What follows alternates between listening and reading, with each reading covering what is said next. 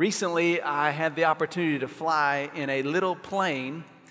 When I say little, I mean three people, counting the pilot, little, across the middle of nowhere in Alaska in a mountain pass. I asked the pilot, because it was cloudy that day, how he would be flying. And he said he'd be flying under VFR, Visual Flight Rules. Now, for those of you who are familiar with being a pilot or flying in a very small airplane with somebody who's flying VFR, Visual Flight Rules, you would have understood my concern.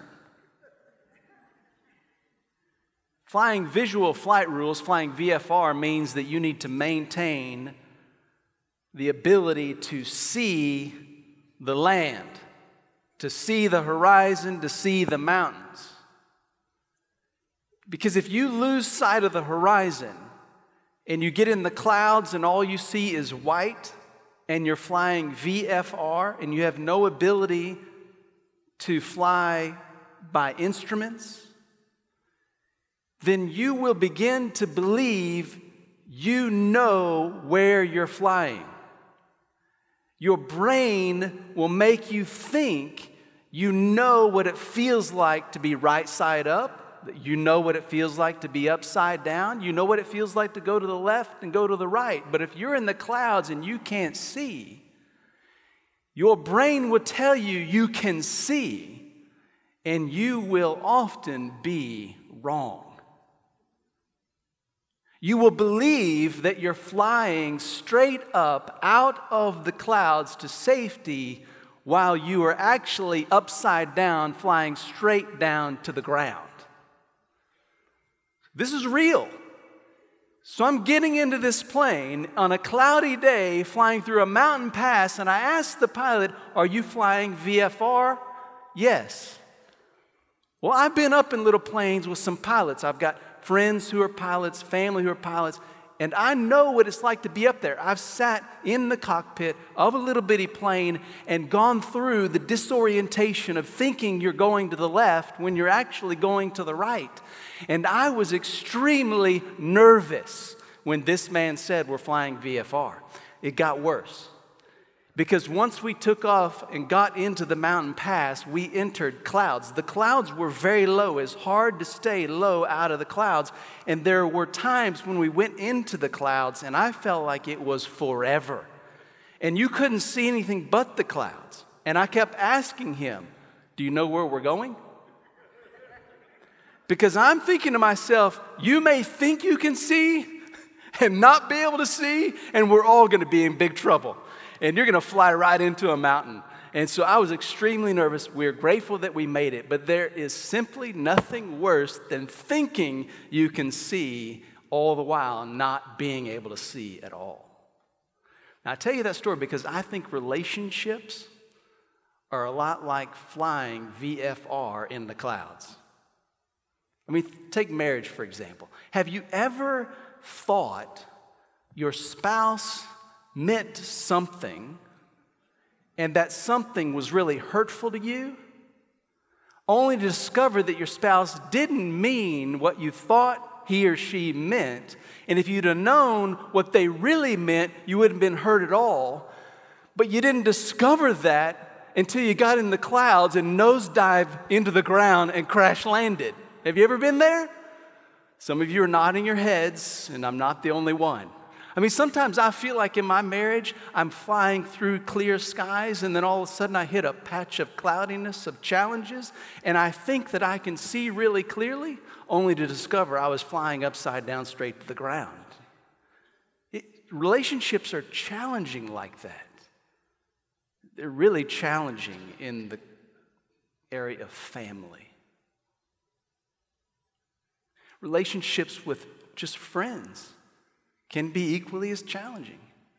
Have you ever walked into a room and saw a group of your friends across the room in a circle talking?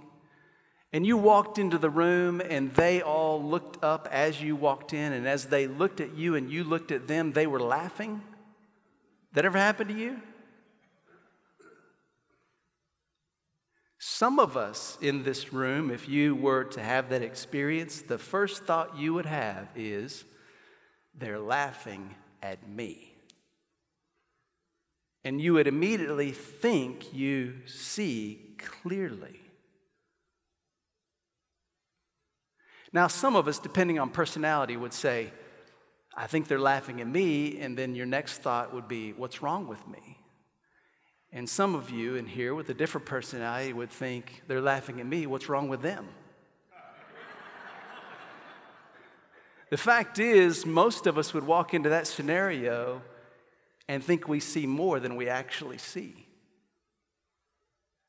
I mean, what would it be like to walk up to that group and have a cold attitude towards that group of friends because you saw them laughing and you were certain what you saw was more than what you really saw?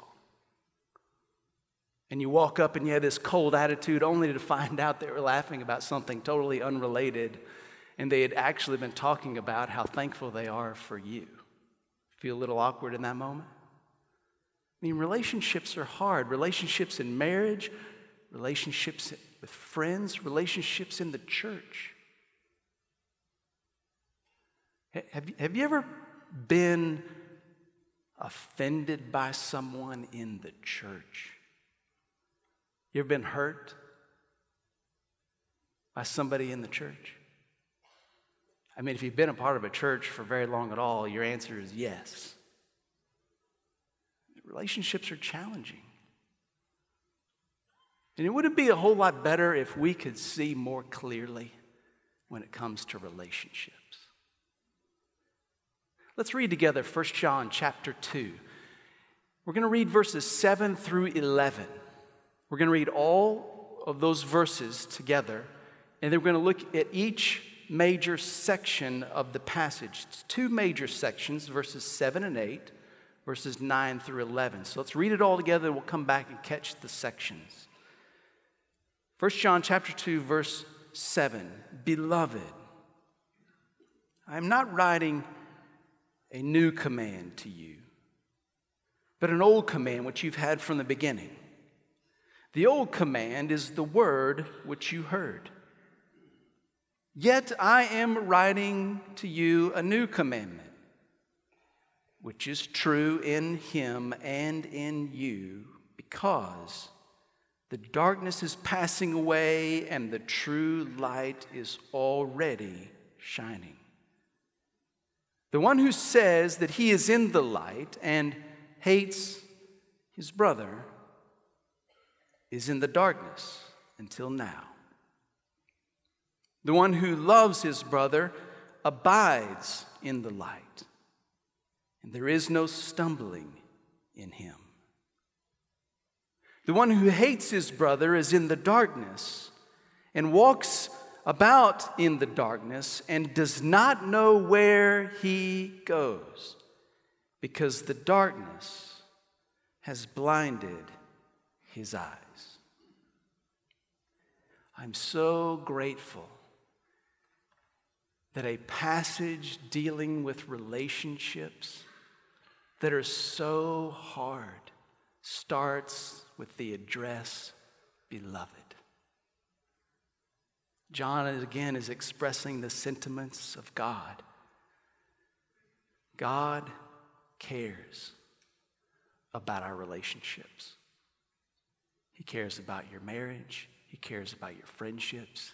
He cares about us walking through the challenges of relationships. Now, John starts by saying, I'm not writing to you a new command, it's an old command. Wait a minute, it is a new command. So, how can something be old and new at the same time? If I were to say to you, Hey, I got a new vehicle, you might say to me, Hey, what'd you get? And I might say to you, I got a 2009 pickup. Well, immediately you would know that I did not get a new vehicle, it was a vehicle that was new to me but it's an old vehicle because it was new to somebody else a long time before it was new to me. So something can be old and new in that sense. And in that sense, John is talking about a commandment that was given many, many years before he's talking about it to his readers. It goes all the way back to the beginning. You could begin to read about it in Genesis and Exodus and Leviticus, way back in the beginning of the Bible in the Old Testament, thousands of years before what we're reading now. So it's an old command,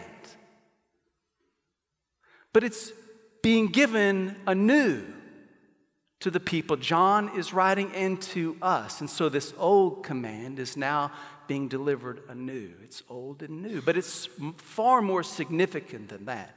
There's much more to the idea of something old and new related to the command. When Lindley and I moved to Abilene in 2000, it was like a, a time of plagues in Abilene. It was a severe famine. We'd had many, many days above 100 degrees and no rain. It was a severe drought, and there were multiple infestations of insects. It felt like we were in a plague from the Lord. It was terrible. And one of the infestations was an infestation of black caterpillars. Now, some people might think caterpillars are cute, not when it's an infestation. They were everywhere. It was terrible. Everywhere you looked, everywhere you walked were these black caterpillars, a complete infestation. We celebrate the day that those caterpillars began to turn into butterflies and fly out of our lives forever. Now, the caterpillar was still there in the butterfly. So the old was still there, but the butterfly becomes something new. That, that's what you have here. John is talking about an old command that needed to become something new. You see, in Jesus' day, people had taken the old command that John is talking about here love your neighbor. And they had done something with it. They had changed and and warped it so that love your neighbor meant to love the person that was a good neighbor. But the person who was a bad neighbor, you could hate them. And you could treat them whatever way you wanted to treat them and still obey the command because the command really meant love your neighbor who's a good neighbor and hate your neighbor who's more like an enemy. In fact, Jesus actually said in the Sermon on the Mount in Matthew chapter 5, He said, You have heard it was said, love your neighbor and hate your enemy. But I say to you, love your enemy and pray for those who persecute you so that you might be children of God. That's what Jesus says. He takes the old commandment that had become warped like an infestation, and he changes it into something new. The infestation becomes this butterfly that flies up and gives us a picture of what God meant when he said, Love your neighbor. This is how Jesus said it. He said it, I want you to love one another. John 13, 34. I want you to love one another. That's the old commandment.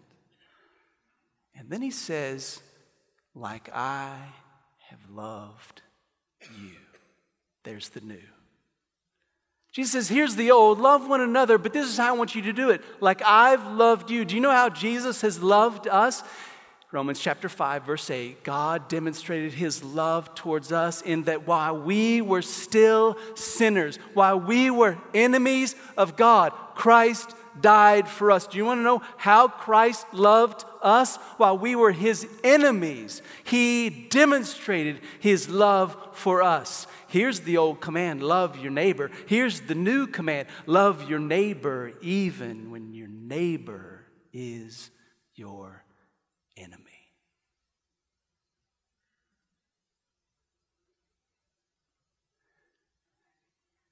That sounds impossible.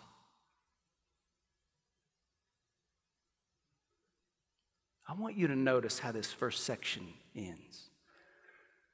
I do write to you a new commandment, which is true in him and in you, because the darkness is passing away and the light, the true light, is already shining. Do you hear the hope in that?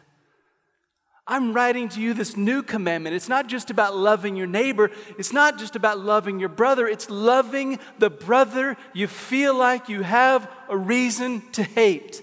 And writing that commandment to you, which is true in Christ. Christ has done that. You are the evidence of that. He has loved his enemy by giving his life on the cross for you when you were at your worst. It's true in him. And because it's true in him, if you are in him, it can be true in you. What is impossible to love your enemy is possible because of Christ. Because in Christ, the darkness is passing away. The darkness, the clouds of the difficulty of loving someone who feels more like an enemy is passing away because the light of Christ is shining on your life. Have you ever been driving in the middle of the night? No one else out there, you're in the middle of nowhere, it's completely dark, there's no full moon, it is pitch black. And you're driving down the highway, and all you see in front of your car is just the beams of your headlights, and everywhere else around the beams of your headlight clearly is darkness. And then over that little rise comes a massive 18 wheeler with his bright lights on. You ever had that experience? You can flash your brights at that car all you want, it's not going to change the experience you're fixing to have. Because as that 18 wheeler comes at you with its bright lights on, you know what's going to happen to the darkness that's around your car? It's going to just be pushed out by the light of that oncoming vehicle. And all you will see for a split second once that 18 wheeler comes by is just the light. There's nothing but light. That's what's happening in Christ. Christ is coming towards us full on with His love, and His light of His love is pushing out the darkness and the cloudiness of the challenges of relationships that exist when we try to love each other. And we find that we have people in our lives that are not easy to love. Well, Christ's love pushes out the darkness and shines in his light so that more and more the reasons for the challenges of relationships become less and less prominent because of the significance of His love overtaking our hearts. Love your brother, even the brother you feel like you should hate. You can do it because the light of Christ is pushing out the clouds of your relationships. You can do it. Hope. So let's dig in. Let's dig in what's going on here in verses 9 through 11. The one who says he is in the light and hates his brother is in the darkness until now. If you claim to know God, if you claim to have fellowship with God, but you do not love a person in your life who you feel like you have reason to hate, you are not in the light like you think you're in the light. You are actually in the darkness. God is light, and in him there is no darkness. If you say you're in the light, but you hate your brother, you are not in the light, even if you think you are. Look at verse 10. The one who loves his brother abides in the light, And there is no stumbling in him. The one who loves the brother he feels he has reason to hate actually abides in the light, knows the Lord, is in fellowship with the Lord. And because of being in the light of fellowship with God, can see the challenges in relationship and can avoid the stumbling blocks inherent in the difficulty of relationships. No stumbling in this one. And this concept of stumbling is an image. It's an image not just of something you would trip over because it's in your way, it's an image of have you seen an animal trap, a big bear trap? It's got the claws on it that snap together and get their leg in the trap. You know what I'm talking about? Well, on those traps, the way that they're set, the way that they're closed, is right in the middle of the trap is this little trigger plate. And when something steps on the trigger plate in the middle of the trap, the trap closes shut on the animal.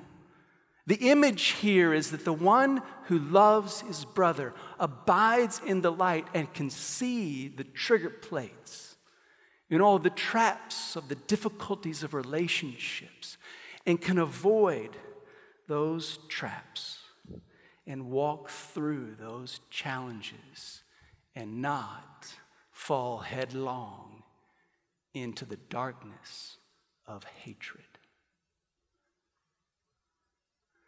Look at verse 11.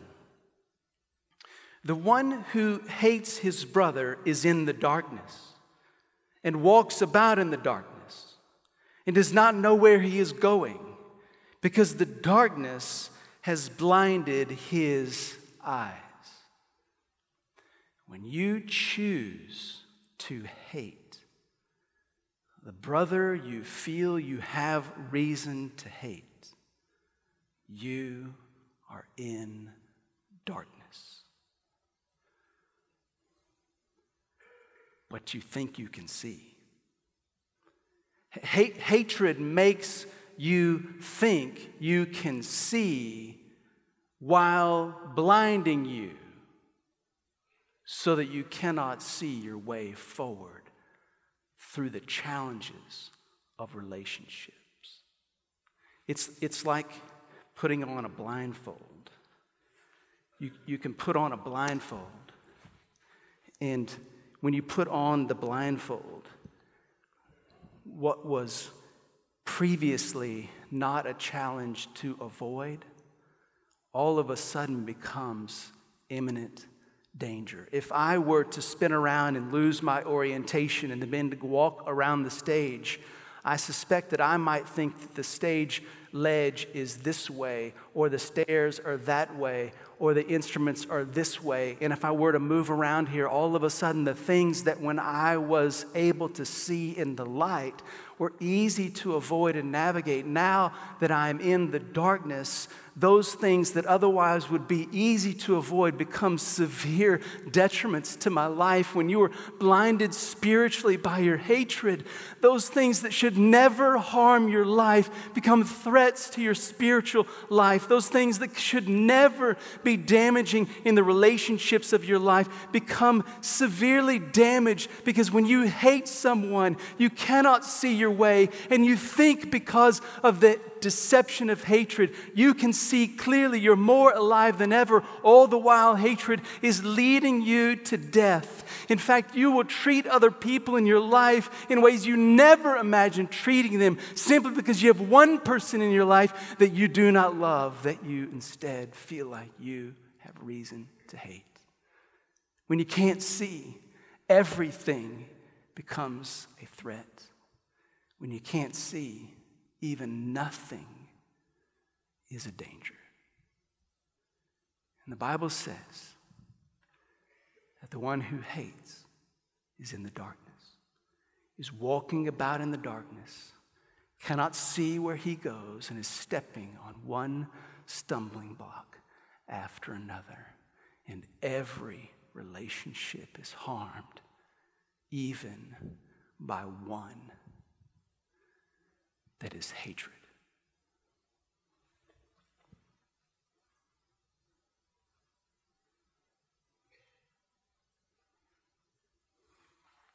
I want what you want. I want my relationships to be better. I want to see clearly. I want my relationship with Lindley to be the best it can be. I want my relationship with my friends to be deep. But here's the thing no relationship in my life, my relationship with Jesus Christ, no relationship in my life will be right if I don't see clearly. So, what do we do? What are we to do? If I were to ask you this morning, do you hate somebody? If I were to say, hey, let's get a show of hands, how many today hate somebody? I suspect very few people would raise their hands. If I came up to you personally and one on one just said, hey, do you hate somebody? Most people in here are going to say, I don't hate anybody. You know why we do that? It's not because we don't have the issue in our life. It's because we don't like to use the word hate. It's strong. It sounds really bad. And we know we're not supposed to hate people. So we make it more polite. And we say things like, I don't really like that person that much. You know, being around that person kind of bothers me. They're a little bit annoying. I just prefer not to be around them. We both do better if there's a lot of distance between us. We, we say things like, we're just not on the same page. You know, we have differences of opinion. And we use a lot of these descriptors that sound a lot more polite, but what we don't realize is that when we say things like that, we are simply indicating that we are headed in the wrong direction. Instead of asking ourselves the question, is there someone we hate? I think a better question in light of the danger of hatred is to ask the question, is there anybody in my life where the emotions I feel towards that person are moving away from love? Is there anybody in my life where I'm moving in the wrong direction? Now, here's where this really becomes hard because every one of us in this room have relationships with people in our past that have created a natural path in the wrong direction.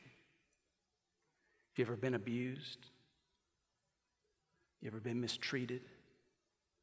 You ever been neglected or rejected, treated without respect? You ever been loved in a way that you thought wasn't really love? You ever been left out? You ever felt marginalized? There's so many things that happen in relationships that create a natural path in the wrong direction. Think about what happens in friendships slander, backbiting, unkind words, looks that just didn't feel very loving. I mean, so many things happen in the context of relationships in the church.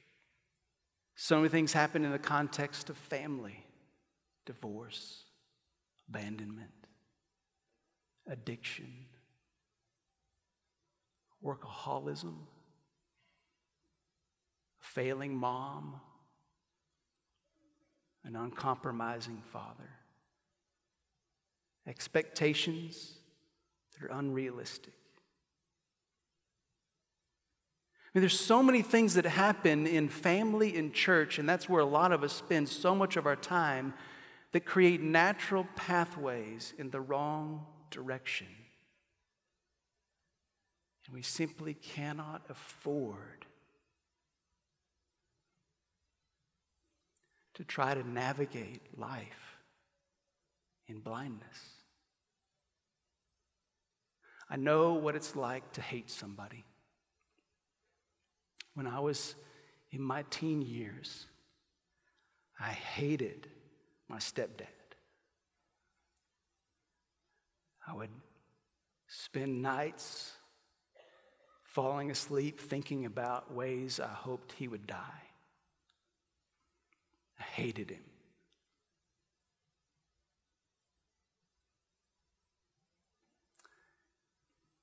Hatred makes you feel alive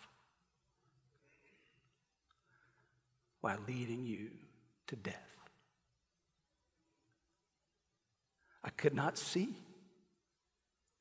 And I stumbled over so many of the challenges in all the relationships in my life. I hurt my mom. I hurt my sister. I hurt my dad, my friends. I was doing things to the people I loved the most because I decided to hate one person. And I was in the darkness. And I don't want to ever be there again. I don't want you to be there. I don't want our church to be there. I want us to walk in the light and see the challenges of relationship and navigate those because of what Christ has done. I want us to take steps individually and corporately in the right direction. If, you're wondering if you need to take some steps, is there somebody in your life that you actually find yourself talking about more than you're ever willing to talk to? Is there anybody in your life that when you think about that person and being around them, you get really nervous and anxious and you feel like if I'm around the person, I'm not going to have a good time? Is there somebody in your life right now, if you had to pick teams, you'd say, There's no way on God's green earth I'd ever that person on my team? Is there somebody in your life right now that you feel jealous toward? Do you actually find yourself feeling better when things don't go well for that person and feeling worse when things go well for that person? Do you feel little pieces of anger towards that person? When that person's in the same room as you, does your joy just get sucked out of your heart? It's not hard to figure out you're headed in the wrong direction. But what makes it so challenging is you head in the wrong direction, you won't be able to know when you stopped seeing. And if today creates a break in the clouds and you see, don't miss your opportunity to get your bearings. Take your first step. This is serious. This is eternally serious. Take your first step. Remember the first step into the light? It's confession.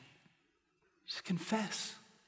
Lord, I, I'm moving in the wrong direction in a relationship in my life, and I want to confess that to you as sin because I need your righteousness to cleanse me, and, and I need you to be my defender, and I need you to remind me that I'm under the favor of God so that I can take a step away from the sin I'm confessing to you. And then what you need to do once you confess your sin is make sure you're looking at your advocate and you're regularly seeing Christ, who is your defender, who has cleansed you from all your unrighteousness, who now protects you under the favor of God so you can leave your sin and experience the favor of God as if you never hated anyone.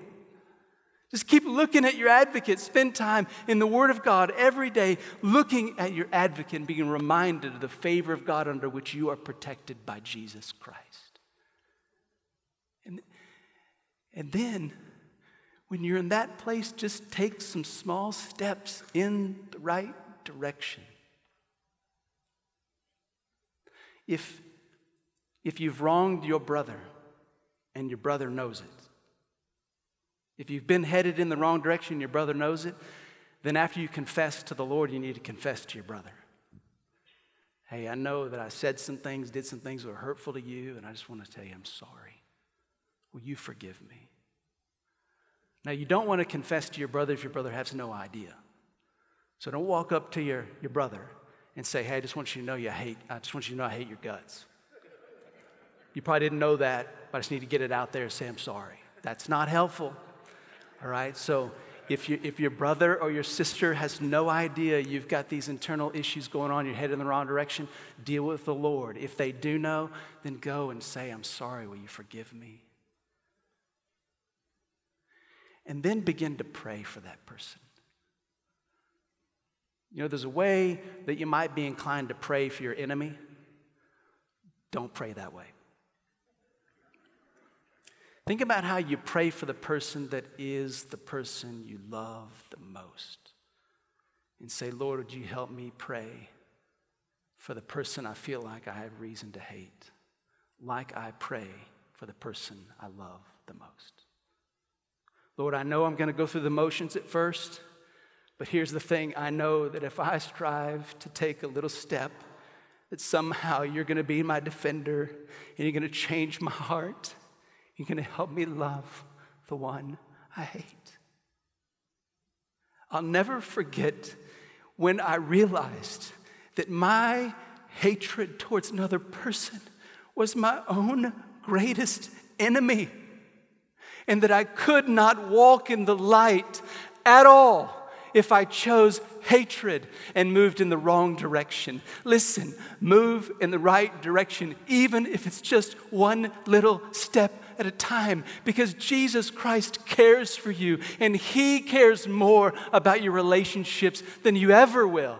And He is ready to help you move forward towards forgiveness. And you'll find welling up in you an interest to serve someone that you rather not serve. You find welling up in you a desire to honor someone that you think there's no way I would ever want to honor this person. And God will change your heart and you will be able to forgive because if if you don't forgive, you will hate.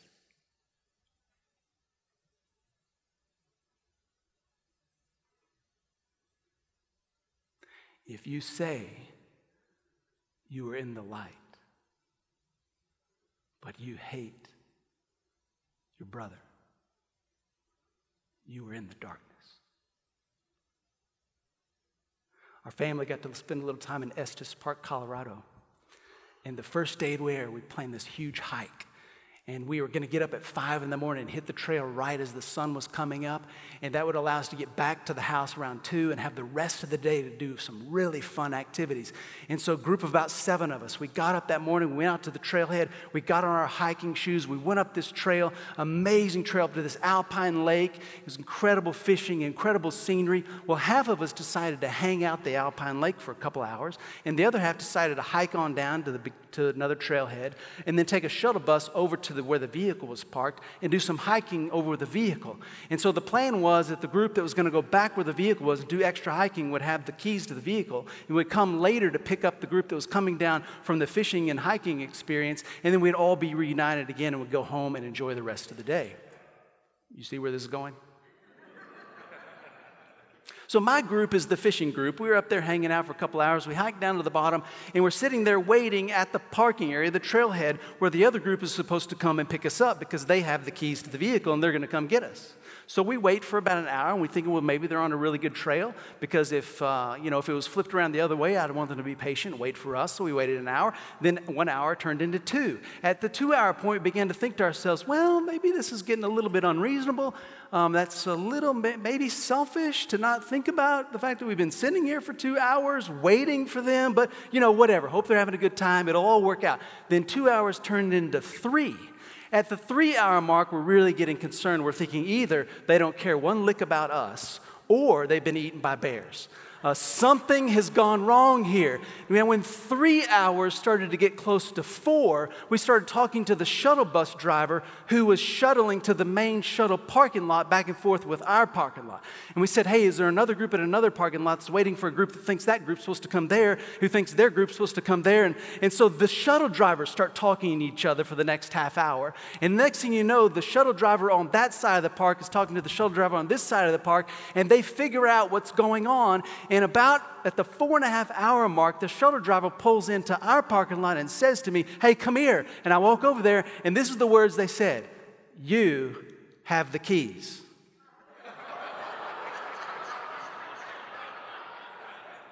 They said it just like Lindley would have sounded kind, patient. You have the keys. So I walked to my group. I said, Hold on just one second. I walked to my group and I said, She says that they say we have the keys. And we're like, We don't have the keys. We gave the keys to them. And they started saying, Well, who gave them the keys? I didn't give them the keys. Did you give them the keys? I didn't give them the keys. And then one member of our group, whose name will go unsaid, started raffling through their backpack only to produce the keys. So we made our way to the parking lot, keys in hand, tails between our legs. And we went on with what day we had left. And I thought to myself, why couldn't have that shuttle driver said four hours earlier, you have the keys? Both groups thought they could see. They were both more blind than they knew, and they stumbled all over themselves in a way that could have been avoided if somebody had just said, You have the keys.